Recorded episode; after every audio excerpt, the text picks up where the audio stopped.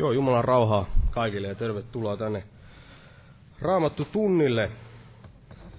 Aloitetaan tämäkin Raamattu tunti yhteisellä laululla. Otetaan tällainen laulu kuin 296, 296.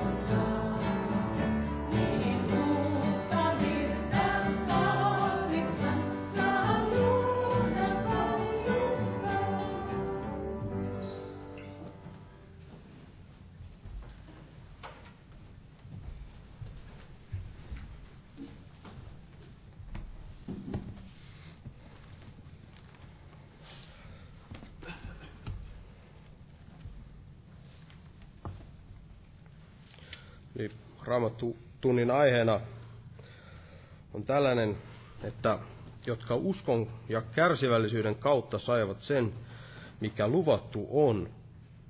Eli jotka uskon ja kärsivällisyyden kautta saivat sen, mikä luvattu on. Ja tämä löytyy täältä hebrealaiskirjeen kuudennesta luvusta ja luetaan tästä jakeesta kymmenen eteenpäin, eli hebrealaiskirje kuudes luku ja jae kymmenen siitä lähtien tässä sanotaan näin, että sillä Jumala ei ole väärämielinen niin, että hän unhottaisi teidän työnne ja rakkautenne, jota olette osoittaneet hänen nimeänsä kohtaan, kun olette palvelleet pyhiä ja vielä palvelette.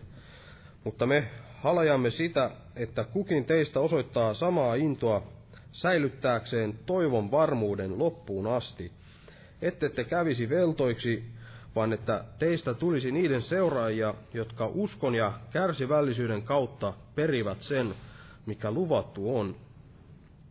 Sillä kun Jumala oli antanut lupauksen Abrahamille, vannoi hän itse kauttansa, koska hänellä ei ollut ketään suurempaa, kenen kautta vannoa, ja sanoi, totisesti siunaamalla minä sinut siunaan, ja enentämällä minä sinut enennän.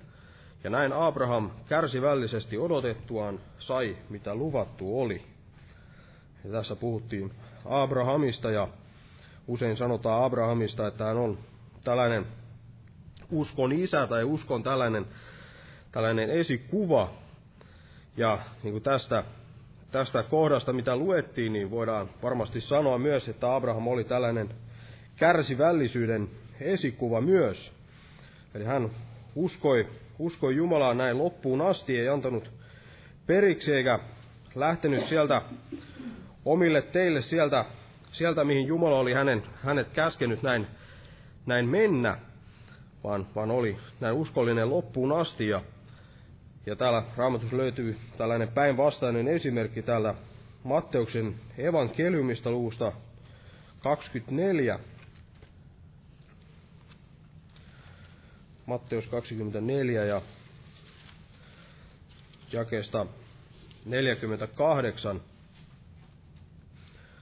Täällä sanotaan, että mutta jos paha palvelija sanoo sydämessään, minun herrani viipyy, ja rupeaa lyömään kanssa palvelijoitaan ja syö ja juo juopuneiden kanssa, niin sen palvelijan herra tulee päivänä, jona hän ei odota, ja hetkenä, jota hän ei arvaa, ja hakkaa hänet kappaleiksi ja määrää hänelle saman osan kuin ulkokullatuille, siellä on oleva itku ja hammasten kiristys.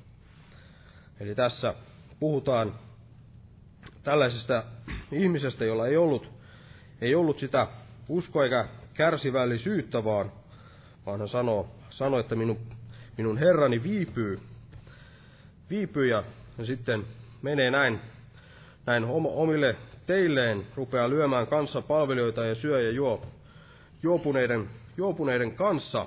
Ja niin kuin tässä lopusta nähdään, niin, niin hän ei saanut, hän ei sitten saanut sitä, sitä luvattua lopulta, vaan tässä kävi niin, että tämä isäntä hakkaa hänet kappaleiksi ja määrää hänelle saman osan kuin ulkokullatuille. Siellä on oleva itku ja hammasten kiristys. Ja en ota tästä enempää, veli tulee tästä aiheesta, aiheesta puhumaan, mutta nousta nyt ylös ja pyydetään siunausta tähän tilaisuuteen. Kiitos elävä Jumala, että saamme todella olla täällä koolla sinun, sinun nimessäsi ja saamme, saamme tulla sinun eteesi pyyntöjemme ja rukouksiemme kanssa, Herra, ja saamme tuoda näitä esirukouspyyntöjäkin, mitä tähän on jätetty, Herra, kaikkien näiden sairasten ja, ja pelastumattomien puolesta, kenen, kenen puolesta meillä on näitä rukouspyyntöjä sydämellämme, Herra. Kiitos, että saamme tuoda ne kaikki, kaikki sinun eteesi, Herra, ja saamme rukoilla myös meidän valtiomme puolesta ja myös kaikkien maailman kristittyjen puolesta, erityisesti niiden, joita, joita vainotaan siellä, Herra, sinun nimesi tähden, Herra, muista heitä ja siunaa heitä ja varjele heitä kaikesta, Herra, todella kiitos, että, että olet antanut meille tätä armon aikaa, Herra, että saamme täällä julistaa sinun nimeäsi ja olla täällä koolla, Herra, ilman, että, että tulee vainoja, Herra, meidän, meidän osaksemme. Kiitos todella, että me saamme täällä tutkia myös sinun sanasi, Herra. Todella siunaa tätä veljeä, joka tulee puhumaan ja avaa meidän sydämemme korvat myös kuulemaan, Herra, kaiken mitä tahdot meille tänä iltana puhua. Jää todella siunaamaan tätä tilaisuutta Jeesuksen Kristuksen nimessä. Amen. Istukaa, olkaa hyvä. Eli nämä kokoukset jatkuu tällä viikolla samaan tapaan kuin aina, aina ennenkin ja huomenna on ja yli huomenna viikon päivinä nämä päivärukoushetket kello 12 ja huomenna myös evankeliointi-ilta ja perjantaina kello 19 tämä rukouskokous ja sitten viikon loppuna kello 18 nämä, nämä her- herätyskokoukset. Tervetuloa näihin ja muistetaan näitäkin rukouksessa. Ja otetaan nyt yhteinen laulu ja tämän laulun aikana kannetaan vapaaehtoinen uhrilahja Herran työn hyväksi. Otetaan tämmöinen laulu kuin 453. 453, vaikka tie on kaita. 453.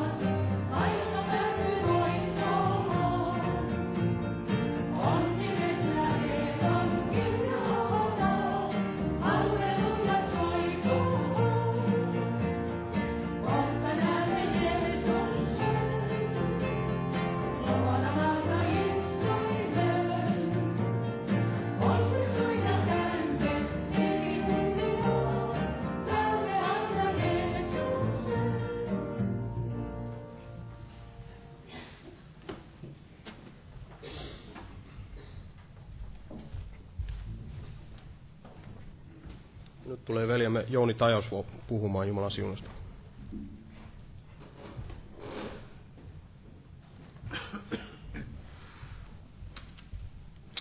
Jumalan rauhaa jokaiselle.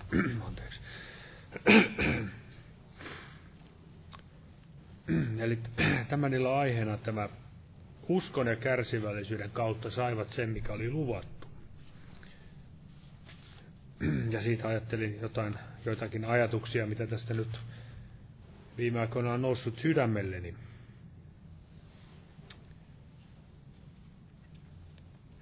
Ja toivotaan, että saa jotain sitten tuotua esille semmoista, mikä Jumala tahtoisi nimenomaan tänä iltana tässä meille jokaiselle puhua.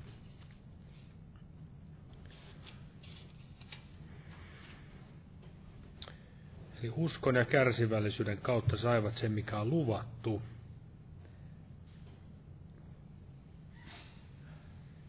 Ja kun me katsomme ensiksi, mitä on luvattu, mitä on meille luvattu, mitä on Jumalan lapsille luvattu, niin näin yleisesti ajateltuna, niin meillä on luvattu se valtakunta, mikä perillisiä me olemme. Tuleva valtakunta. Me odotamme hänen lupauksensa mukaisesti valtakuntaa, uusia taivaita ja uutta maata, jossa vanhuskaus asuu. Me saamme palkaksi perinnön.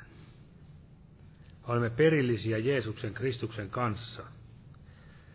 Ja jo siellä vanhassakin liitossa psalmissa sanottiin, että arpa lankesi minulle ihanasta maasta. Ja kuinka kaunis onkaan tämä perintöosani. Ja meillä on todella tämmöinen ihana maa, mistä me emme varmasti kukaan vielä osaa edes kuvitellakaan. Se on se Jumalan, Jumalan luoma, uusi luomakunta, uusi Jerusalem, mikä yksinkertaisesti sanotaan siellä vain, että se ei ole meidän ajatukseen astunut. Se on jotain semmoista, mitä me emme pysty edes käsittämäänkään. Mutta Jumala voi aika ajoin sitä meille ikään kuin hengen kautta hiukan raottaa. Että tajuamme, mistä tässä uskon elämässäkin on kyse. Aina kannattaa muistaa se, että mitä Jeesus on joutunut kärsimään jokaisen meidän edestämme. Mitkä hirvittävät kärsimykset hän joutui jokaisen meidän edestä maksamaan. Niin siitä voimme hiukan aavistella, että mikä onkaan se palkka, minkä hän on siitä saava eräänä päivänä isältä. Palkaksi hän saa itsellensä tämän morsiamen. Ja me saamme yhdessä hänen kanssaan iloita, jos olemme hänelle uskollisia loppuun asti. Ja niin kuin tässä juuri sanottiin, tässä tämä velikin tässä luki tämän kohdan, että te kävisi veltoiksi, vaan että usko ja kärsivällisyyden kautta saisitte sen, mikä luvattu on niin nähän raamattu meitä todella monessa kohdassa varoittaa ja kehoittaa taistelemaan juuri tämmöistä penseyttä ja velttoutta vastaan.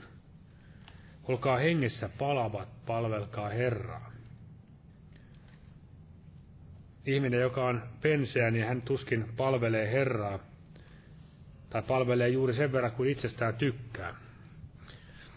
Se, mikä hänelle itselle sopii.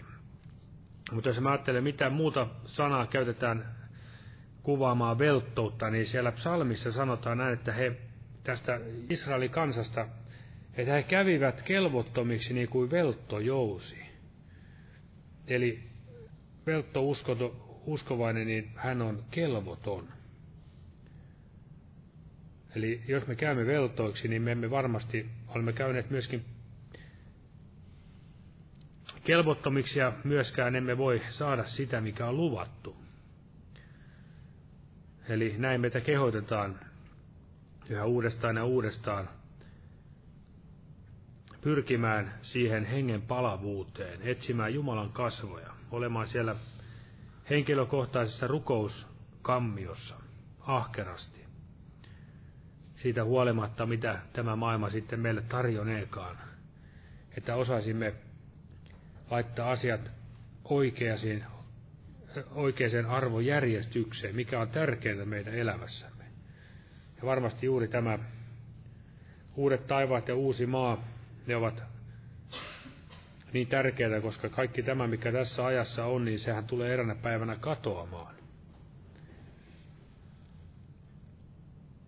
Ja myöskin omassa henkilökohtaisessa elämässä meitä myöskin Jumala on voinut luvata meille jotain, jotain tehtävää tai jotain muuta, niin siinäkin me tarvitsemme sitä kurinalaisuutta, uskoa ja kärsivällisyyttä. Autua se, joka uskoo, sillä se sana on täyttyvä, mikä hänelle on tullut Herralta. Näin sanoi tämä Johannes Kastajan äiti Elisabet. Ja se on varmasti näin myöskin Jumala pitää lupauksensa. Mutta siinä on todella tämä toinenkin puoli, niin kuin me tiedämme hyvin, että meidänkin tulee myös pitää se omalta osaltamme. Siinä mielessä, kun me siinä sillä tavoin kuin Jumala tahtoo. Täällä esimerkiksi sanotaan vanhassa liitossa, vanhan liiton kirjoituksessa toisessa aikakirjassa, joka kuvaa varmasti hyvin tätä oikeaa sydämen tilaa, niin se löytyy täältä toinen aikakirja 16 lukuja ja 9. Täällä löytyisi paljon muutakin, katselin näitä paikkoja, mutta ajattelin näin ikään kuin tiivistettynä. Ja 16, luku 16 ja 9. Tässä sanotaan näin, sillä Herran silmät tarkkaavat kaikkea maata, että hän voimakkaasti auttaisi niitä, jotka ovat ehyellä sydämellä antautuneet hänelle. Eli Jumalan tarkkaa vanhuskaita heidän rukouksiansa, ja myöskin hän on luvannut auttaa, olla meidän apumme, apumme hädässä. Ja tässä on se ehto että niille, jotka ovat ehyellä sydämellä hänelle antautuneita. Eli ei siis tule olla, niin kuin raamattu kehoittaa, tai ei kehoita, vaan varoittaa, älkää olko kaksimielisiä, epävakaisia kaikilla teillä. Tämmöinen mies ei ole mitään saava. Ja myöskin siellä vanhankin liiton puolella sanottiin näistä leeviläistä papeista, että älkää siis olko leväperäiset, sillä Herra on valinnut teidät olemaan hänen pappeinansa. Ja meidät on jokainen uuden liiton papiksi valittu. Ja meitä kehotaan yhtä lailla, että pidämme kutsumuksen arvosta kiinni ja myöskin vaillamme sen mukaisesti. Eli Jumalan sana, se on uskon ja kärsivällisyyden sana. Usko tulee kuulemisesta, niin kuin me tiedämme, kuuleminen Kristuksen sanojen kautta. Eli uskoa syntyy Jumalan sanan vaikutuksesta ja pyhän hengen vaikutuksesta. Ja on sitten eri uskoa ja sitten on uskottelua. Maailmahan on täynnä erinäköisiä uskomuksia ja uskontoja, jotka eivät perustu tähän Jumalan sanaan. Ja uskossa on se, millä tavalla se tulee toteen näytetyksi, niin se tulee ilmi tekoina. Usko ei siis koskaan jää yksin. Armosta yksin uskon kautta, niin kuin nämä uskonpuhdistajatkin sanoivat, mutta lisäsivät kyllä aivan oikein, että mutta usko ei koskaan ole yksin. Usko ilmenee aina tekoina. Ilman uskon, uskoa mahdotonta olla otollinen, ilman uskoa mahdotonta tehdä mitään Herralle otollista. Ja myöskin, että ilman, äh, usko ilman tekoja on kuollutta. Puhutaan tämmöistä kuin uskon tunnustuksesta. Minä uskon Isään Jumalan kaikkivaltiaiseen, näinhän se menee. Ja todella, jos tämä uskon tunnustus jää vain meidän suumme tasolle, sanojen tasolle, niin sehän on todella kuollutta uskoa sinänsä. Vaikka sitä tänäkin, näinäkin päivinä kirkkokunnissa sinänsä ihan oikea, oikea tunnustus sinänsä, mutta jos ei sitten ole millään, tule millään tavalla elämässä esille, niin sehän on kuollutta tunnustusta sekin. vaikka itsessään on valtava tunnustus, pitää sisällään ydinasiat tästä apostolisesta tai meidän uskostamme. Eli usko tulee sanasta ja sitten tämä kärsivällisyys, mistä mekin tämä, tämä illan otsikkokin on tullut, niin se taas tulee sitten kärsimällä. Sitä ei mitenkään opita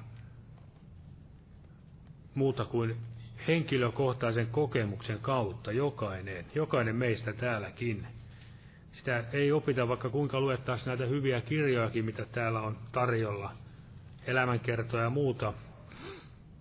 Ne voivat hiukan valoittaa, mitä, mitä mahdollista on tulossa, mutta silti ne eivät koskaan meille itsellemme anna sitä, mikä sitten tulee meille vain tässä elämän koettelemuksissa, kun me seuraamme Jeesusta Kristusta. Täällä sanotaan hebrealaiskirjan kymmenessä luvussa, hebrealaiskirjan kymmenes luku sinne 36, sillä te tarvitsette kestäväisyyttä tehdäksenne Jumalan tahdon ja saadaksenne sen, mikä luvattu on. Eli tässä sanotaan, että tarvitsemme kestäväisyyttä tehdäksenne Jumalan tahdon ja saadaksemme sen, mikä luvattu on. Uskoa ja kärsivällisyyttä. Ja täällä myöskin eräs tapa, miten Jumala tätä meille kasvattaa, tätä kestäväisyyttä, kärsivällisyyttä, se löytyy täältä roomalaiskirjeen viidennestä luvusta.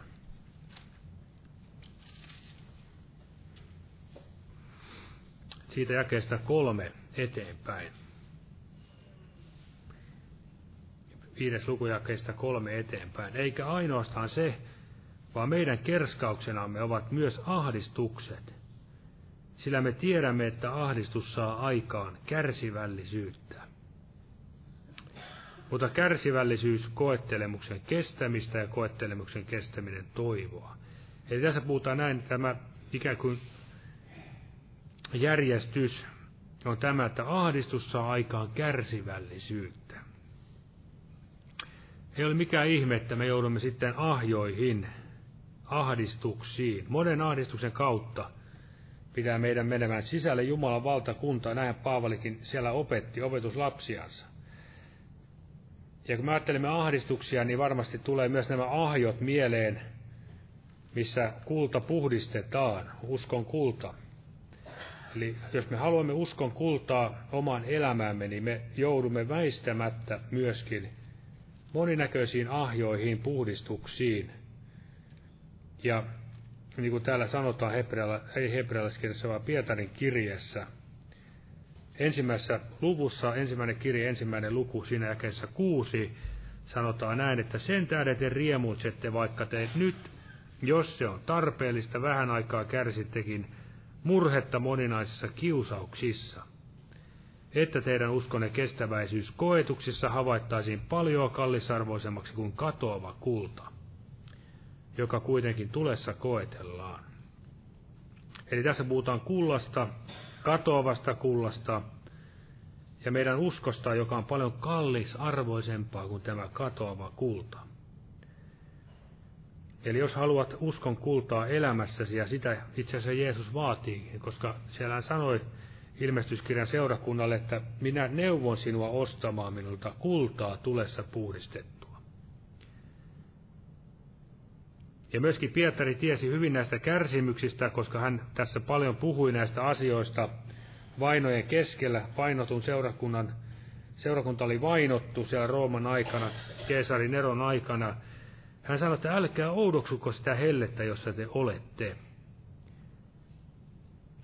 Eli helteisiin me joudumme elämässämme. Helteisiin ja ahjoihin. Ja nämä ovat sellaisia asioita, että niihin ei varmasti luonnostaan kukaan halua. En usko, että nämä Danielinkaan ystävät halusivat luonnostaan luonnollisessa mielessä mennä niihin, siihen tulipätsiin.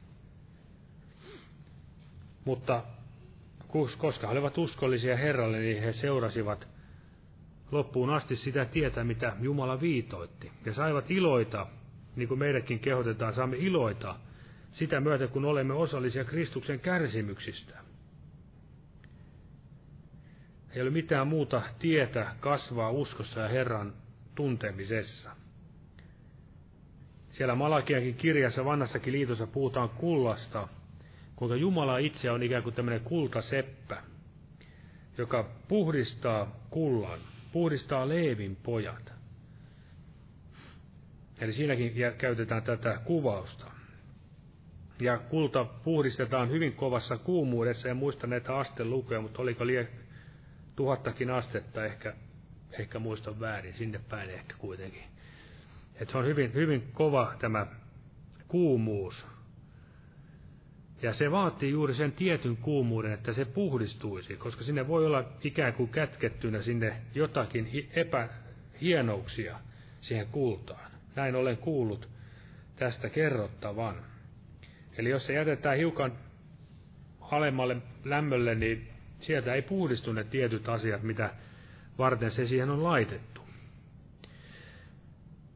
Mutta ei pidä jäädä myös ajattelemaan, että elämä, uskon elämä on kärsimystä, mutta tällä kärsimyksellä on se valtava hedelmä, jos mä ajattelen, mistä, mitä Pietari myös kirjoitti Jeesuksesta, tai sanoi näin, että koska Kristus on kärsinyt lihassa, niin ottakaa tekin aseeksenne sama mieli. Sillä joka lihassa kärsii, se lakkaa synnistä. Eli just yksi asia, mistä saadaan olla kiitollisia Jumalalle, jos me olemme näissä ahjoissa. Jos me kärsimme Kristuksen kanssa, kärsimme lihassa, niin myöskin lakkaamme synnistä. Eli kulta ei ole, voi olla puhdas, jos siinä edelleen on kaikki ne samat roskat, synnin himot, kaikki se epähienous. Mutta kun se on, niin kuin Jeesus Kristus oli täydellinen puhdas, jos meistäkin sitten tätä kultaa, tätä kultaa puhdistetaan, niin kyllä se väistämättä vie meidät siihen, että se irrottaa meistä tämän synnin otteen. Meidän ei tulisi tietenkään pitää synnistä kiinni, mutta syntihän riippuu meissä kiinni meidän lihassamme. Mutta näin siellä sanotaan, että me ikään kuin lakkaamme synnistä. Emme tule täydelliseksi täällä ajassa, sen me tiedämme varmasti. Sitä on turha tässä ruveta sen enempää katsoa raamatusta, mutta tiedämme sen. Mutta emme elä enää ihmisten himojen mukaan. Tätä vielä tätä olevaa aikaa. Vaan olemme todella erotettuja, pyhitettyjä Herralle, kuninkaallista papistoa. Ja sen takia maailma meitä oudoksuu, pitää vähän omituisina, mutta sekin kuuluu varmasti näin asiaan. Ja kun mä ajattelen tätä Paavalin elämää, niin hänessä näki hyvin paljon tätä kärsivällisyyttä ja myöskin tätä kärsimyskoulua. Mutta nämä eivät koskaan häntäkään lannistaneet, vaan hän sanoi tähän ahdistuksessa, hän oli iloinen, osasi iloita ahdistuksissa, myöskin siellä ruoskittaessa ja kivitettäessä, milloin mitäkin hänelle tapahtui, niin hän osasi iloita. Eli siinä täytyy olla kyllä aika, voidaan sanoa, että ihan yliluonnollinen Herran kirkkaus hänenkin elämässään täytyy olla, koska hän osasi iloita kaikessa vainoissa. Ja hänkin siellä sanoi, että itse luulimme jo olevamme kuolemaan tuomitut, ettemme luottaisi itseemme, vaan Jumala, joka kuolleet herät. Eli ei ne elämän koetukset, niin ne eivät koskaan ole näytä semmoisilta pieniltä ja lieviltä. Monasti ne ovat juuri sellaiset, että ne ikään kuin vyöryvät päämme, päämme päältä ja ylitse ja ikään kuin vievät mukanansa, hukuttavat meidät. Ja olemme ajattelemme, että ei tästä tule mitään, että ei kyllä omi, omi voimin jaksa tässä, eli Herra ihmeellisesti auta ja tue ja vahvista luita. Näinhän Paavalikin siellä sanoi, että Jumala sitten pelasti. Jumala on aina halu pelastaa, se on ihmeellistä muistaa meidän Herrastamme. Oli sitten tilanne mikä tahansa. Aina halu pelastaa ja auttaa omiansa. Ja myöskin siellä toisessa kohdassa hän sanoi korintolaisille siellä 5, 16 luku ensimmäistä korintolaiskirjettä 16 luku ja siinä tämä jäi yhdeksän. 16. luku ja 9. Hän sanoi näin, että sillä minulla on avautunut ovi suureen ja hedelmälliseen työhön. Ja lisäksi hän sanoi vielä, että ja vastustu, vastustajia on paljon. Eli se ei ole mikään menestyksen mittari, suuren työn mittari, jos ei ole minkäännäköistä vastustusta. Ei mistään tule vastustusta. Ei kukaan nouse vastustamaan evankeliumin julistusta. Silloin varmasti on jotain pielessä, ainakin siinä evankeliumissa. Siinä täytyy olla jo jotain pielessä, jos ei se saa ketään ikään kuin, ketään saa niin kuin nousemaan vasta hankaan. Mutta näin Paavali sanoi, että siellä oli hedelmällinen työ alkanut ja vastustajia oli paljon. Ja mitä kaikkia hän siellä saikaan Korintossakin kärsiä. Monen näköistä vaivaa ja vastustusta. Mutta nämä kärsimykset todella ikään kuin vain lisäsivät sitä hedelmällisyyttä. Niin kuin Joosefistakin sanottiin, että Herra on tehnyt, Jumala on tehnyt minut hedelmälliseksi kärsimysteni maassa. Siellä kun hän oli Egyptin orjuudessa, niin siellä hän oli hedelmällinen. Hänen työllänsä, kärsivällisyydellä, uskollansa oli hedelmä. Jumala korotti hänet siellä Egyptin, Egyptin ikään kuin pääministeriksi. Ja myöskin siellä Paavali kehoitti kalattalaiskirjassakin, että, että kun me hyvää teemme, niin älkäämme väsykö, sillä saamme ajan tulle niittää. Et ihan me nyt ihan sana, sana tarkasti voidaan se katsoa tästä täältä. Kalattalaiskirja kuudes luku. Hän sanoo näin siinä jakessa yhdeksän. Ja kun hyvää teemme, älkäämme lannistuko, sillä me saamme ajan tulle niittää, jos emme väsy. Älkäämme lannistuko, sillä me saamme ajan tulle niittää, jos emme väsy. Se on varmasti miksi Jumala edelleenkin tahtoo, että seurakunta on täällä Helsingissäkin, täällä Suomen maassa, ylipäätänsä täällä maan päällä. Varmasti sillä on edelleenkin tarkoitus. Jos ei meillä olisi enää mitään virkaa täällä maan päällä, niin tuskinpä meidän tarvitsisi enää täällä olla. Eli meidän täytyy myös ajatella näinkin päin tätä asiaa. Sinne minne Paavalikin meni julistamaan evankeliumia, niin siellä aina tuli hedelmää hänen työllensä. Mutta hän kulki kyllä aina Herran johdossa. Hän ei kulkenut mitenkään ilmaan hosuen. Se ei ollut hänen omaa bisnestä tämä evankeliumin työ, vaan se oli Herran työtä, Herran sotaa. Ja hän kulki siinä Jumalan suunnitelmissa.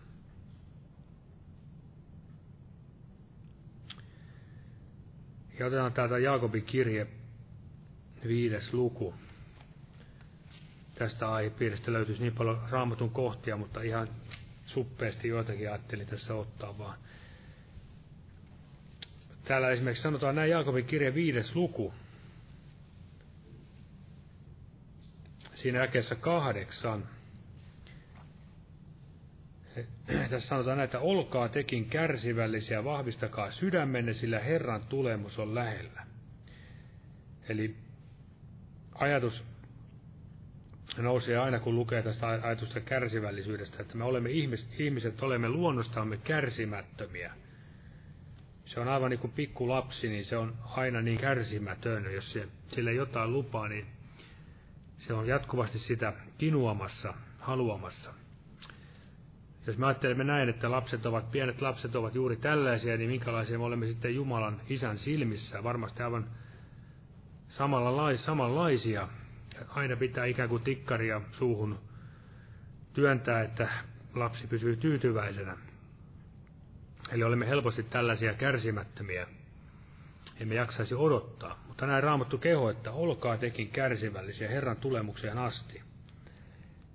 Eli tällä Herran tiellä opimme pakostakin kärsivällisyyttä. Jos emme sitten opi sitä, niin sitten se tarkoittaa sitä, että uskomme on vielä alaikäistä – olemme vielä alaikäisiä uskon elämässämme. Ja semmoisiksi kuitenkaan Jumala ei ketään ole tarkoittanut jäämään. Jos on 50 vuotta ollut uskossa edelleenkin alaikäinen pikkulapsi, niin kyllähän se on vähän, voidaan sanoa näin, nolo, nolo asia. Ja tässä sanotaan, vahvistakaa sydämenne.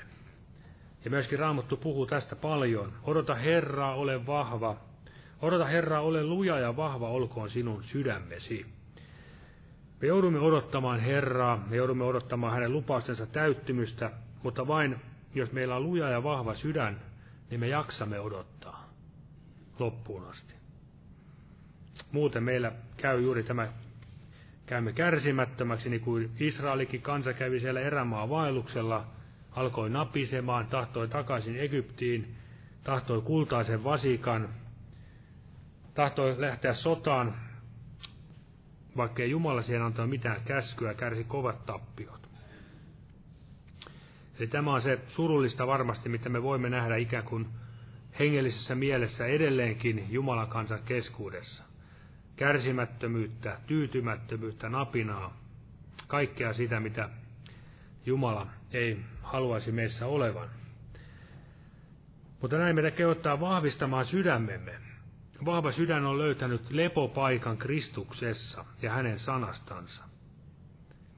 Aivan niin kuin siellä psalmissa sanotaan, että joka Herraan turvaa, on kuin Sioni vuori. Se ei horju, vaan pysyy iankaikkisesti. Eli ihminen, joka on vahva, luja, niin hän on oppinut kaikissa tilanteissa turvaamaan Jumalaa. Ei siis omaan itseensä, omaan ymmärryksensä, omiin, omiin kykyihinsä ja rikkauksiinsa, vaan Herraan. Niin kuin siellä sanotaan, että turvaa Herran kaikesta sydämestä, sielläkä nojadu omaan ymmärrykseesi. Ja millä tavalla myöskin me tätä omaa uskon elämämme vahvistamme. Niin kuin siellä Paavalikin sanoi, että olkaa ahdistuksessa kärsivälliset, rukouksessa kestävät. Eli rukouselämä, ahdistuksessa kärsivällisiä, rukouksessa kestävät. Eli me näemme monen, monen sanapaikan kautta, miten tämä asia tulisi mennä. Ja Jeesus itsekin sanoi siellä opetuslapsille puhuessaan näistä lopun ajoista, että valvokaa siis joka aika ja rukoilkaa, että saisitte voimaa paetaksenne tätä kaikkea, mitä tuleva on. Valvokaa siis ja rukoilkaa, että saisitte voimaa paetaksenne tätä, mikä on tuleva. Paeta henkemme edestä, näinhän siellä Jumala, kun antoi käskyn näille Lootille hänen perheellänsä, niin sanoi, että pakene henkesi edestä. Tai henkesi tähden, mikä, miten siihen sanottiinkaan, äläkä katso taaksesi. Ja kun meidät on kutsuttu ikään kuin ulos tästä maailmasta, ulos tästä maailmasta, niin varmasti on Jumalan tahdon mukaan, että me sitten enää palaja takaisin siihen maailmaan, emmekä katso takaisin, ettei käy niin kuin tälle Lootin vaimolle vaan rukoilla vahvistua Herrassa hänen väkevyytensä voimassa. Joka vahvana pysyy loppuun asti, se pelastuu. Ja nähdään siellä Efesos-kirjassakin Paavali sanoi, että vahvistukaa Herrassa hänen väkevyytensä voimassa, ja miten hän sanoi tämän tapahtuvan, tehkää tämä kaikella rukouksella. Eli on asioita, tässä uskon elämässä, kun olemme niissä ahdistuksissa, taisteluissa, niin siellä ei, siellä ei hosuminen ja hätäily auta, vaan se pitäisi vaan mennä Herran eteen rukoukseen, ikään kuin kätkeytyä hänen siipiensä suojaan. Sieltä me löydämme turvan, sieltä löydämme avun, ja myöskin muistamme silloin, että sota on Herran. Sota on Herran ja hän on sen ylipäällikkö ja saa ikään kuin sivusta katsoa, miten Herra meitäkin auttaa erinäköisistä tilanteista. Jos me ajattelemme, kun me puhumme näistä lopun ajoista, niin erässä seurakunnan, erään seurakunnan kohdalla Jeesus sanoi, että älä pelkää siis, mitä tulet kärsimään.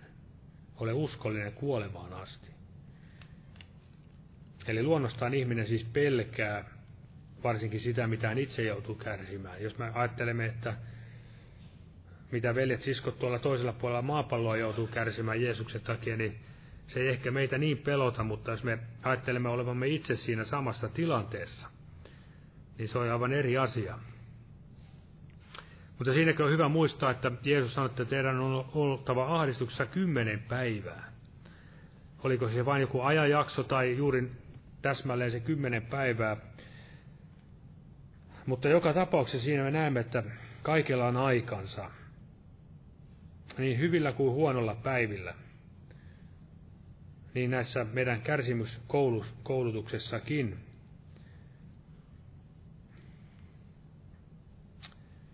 Ja myöskin siellä kehoitetaan meidän kiinnittämään katseemme uskon alkajan ja täyttäjään, Jeesukseen, ajattelemaan häntä, joka on kärsinyt niin suurta vastustusta, ettemme väsyisi ja menettäisi toivoamme. Ja mitä tekee ihminen, joka väsyy ja menettää toivonsa? Siinähän voi käydä juuri niin, että hän vetäytyy pois. Vetäytyy pois Herrasta. Ihminen on tämmöinen, että hän ajattelee näin, että niin kuin siellä Jobin kirjassakin sanottiin, että varoitte, että käänny vääryyteen, siis sillä se on sinulle mieluisampi kuin kärsimys. Kuinka paljon mieluisampaa olisi väistää kärsimykset, ikään kuin ohittaa ne.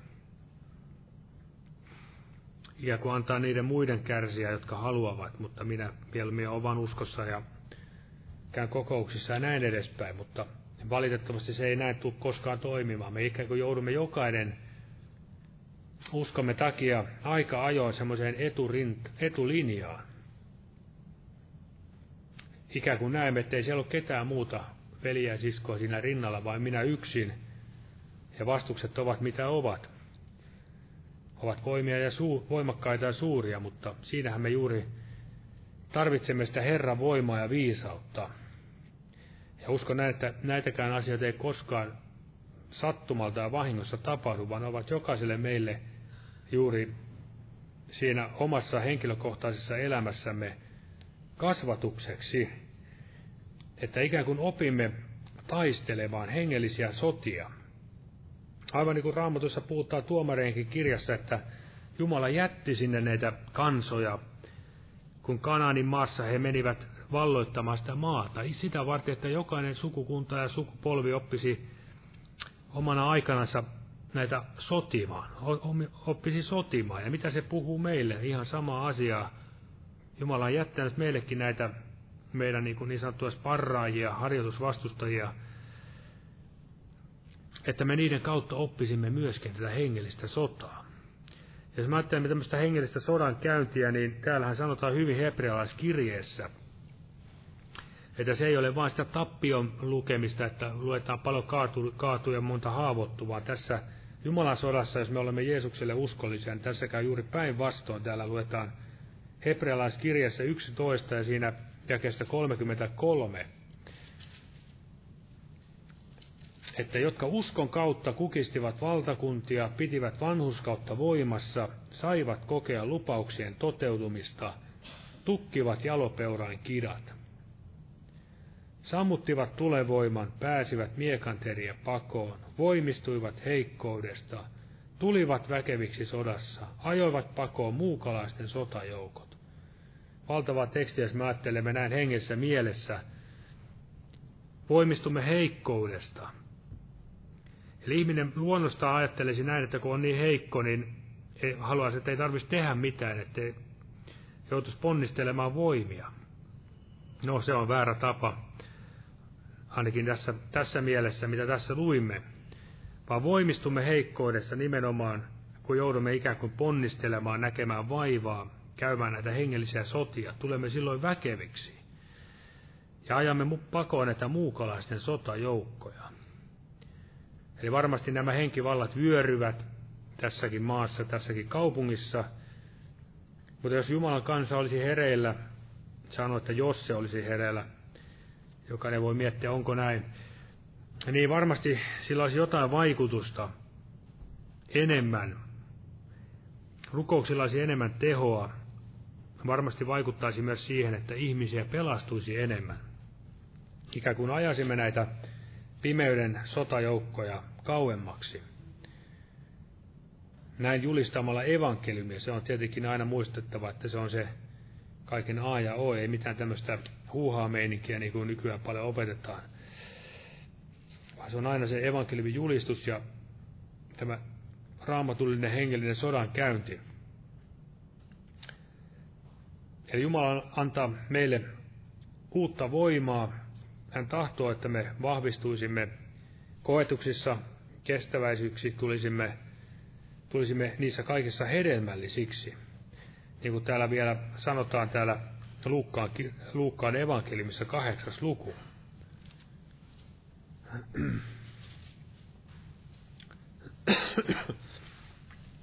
Luukkaan evankeliumi kahdeksas luku sinä ja 15. Kun Jeesus puhui tästä kylväjä-vertauksesta, niin hän sanoi näin 15 jaetta, mutta mikä hyvään maahan putosi, ne ovat ne, jotka sanan kuultuansa säilyttävät sen vilpittömässä ja hyvässä sydämessä ja tuottavat hedelmän kärsivällisyydessä.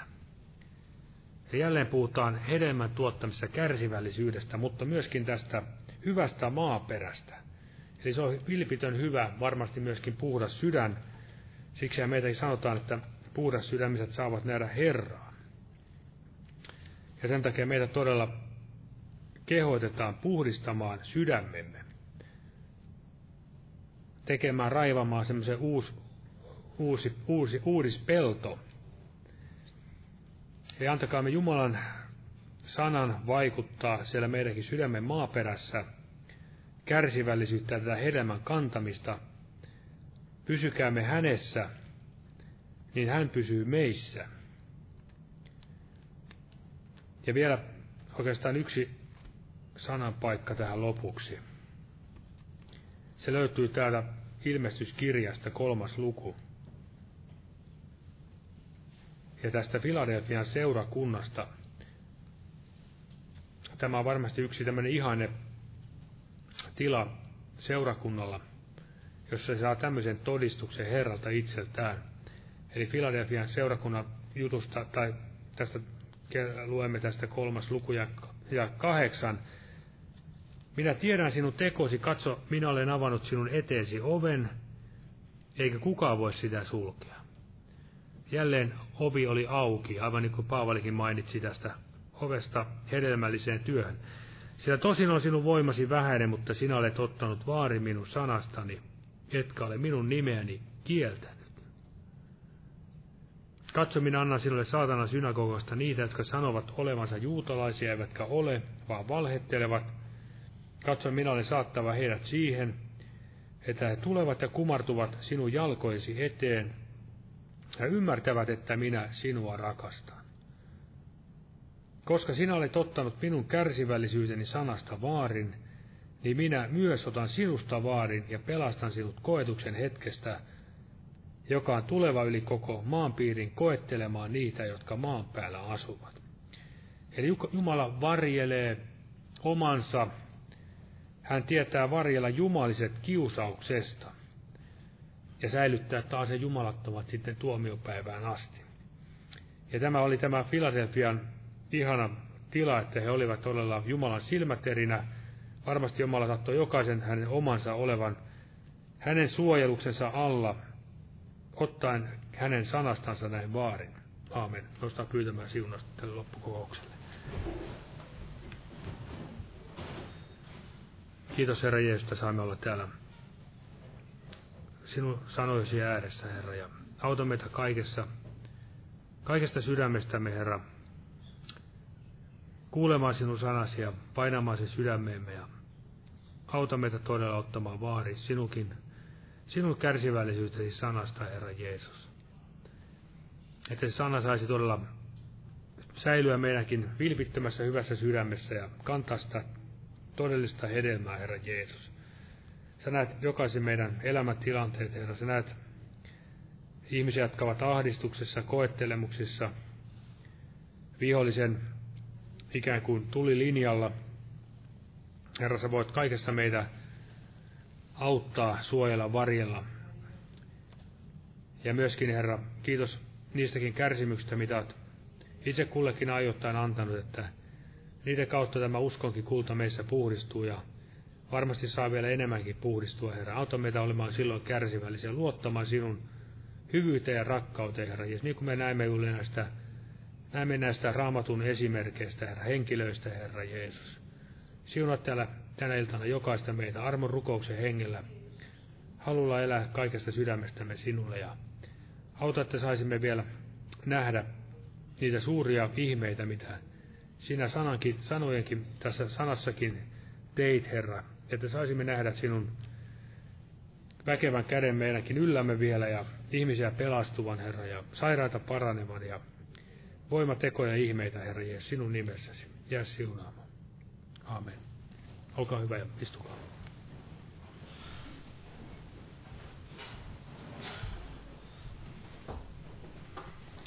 Lauletaan lopuksi yhteinen laulu täältä vihreästä vihkoista laulun numero 165. 165. Jumalan siunausta kaikille.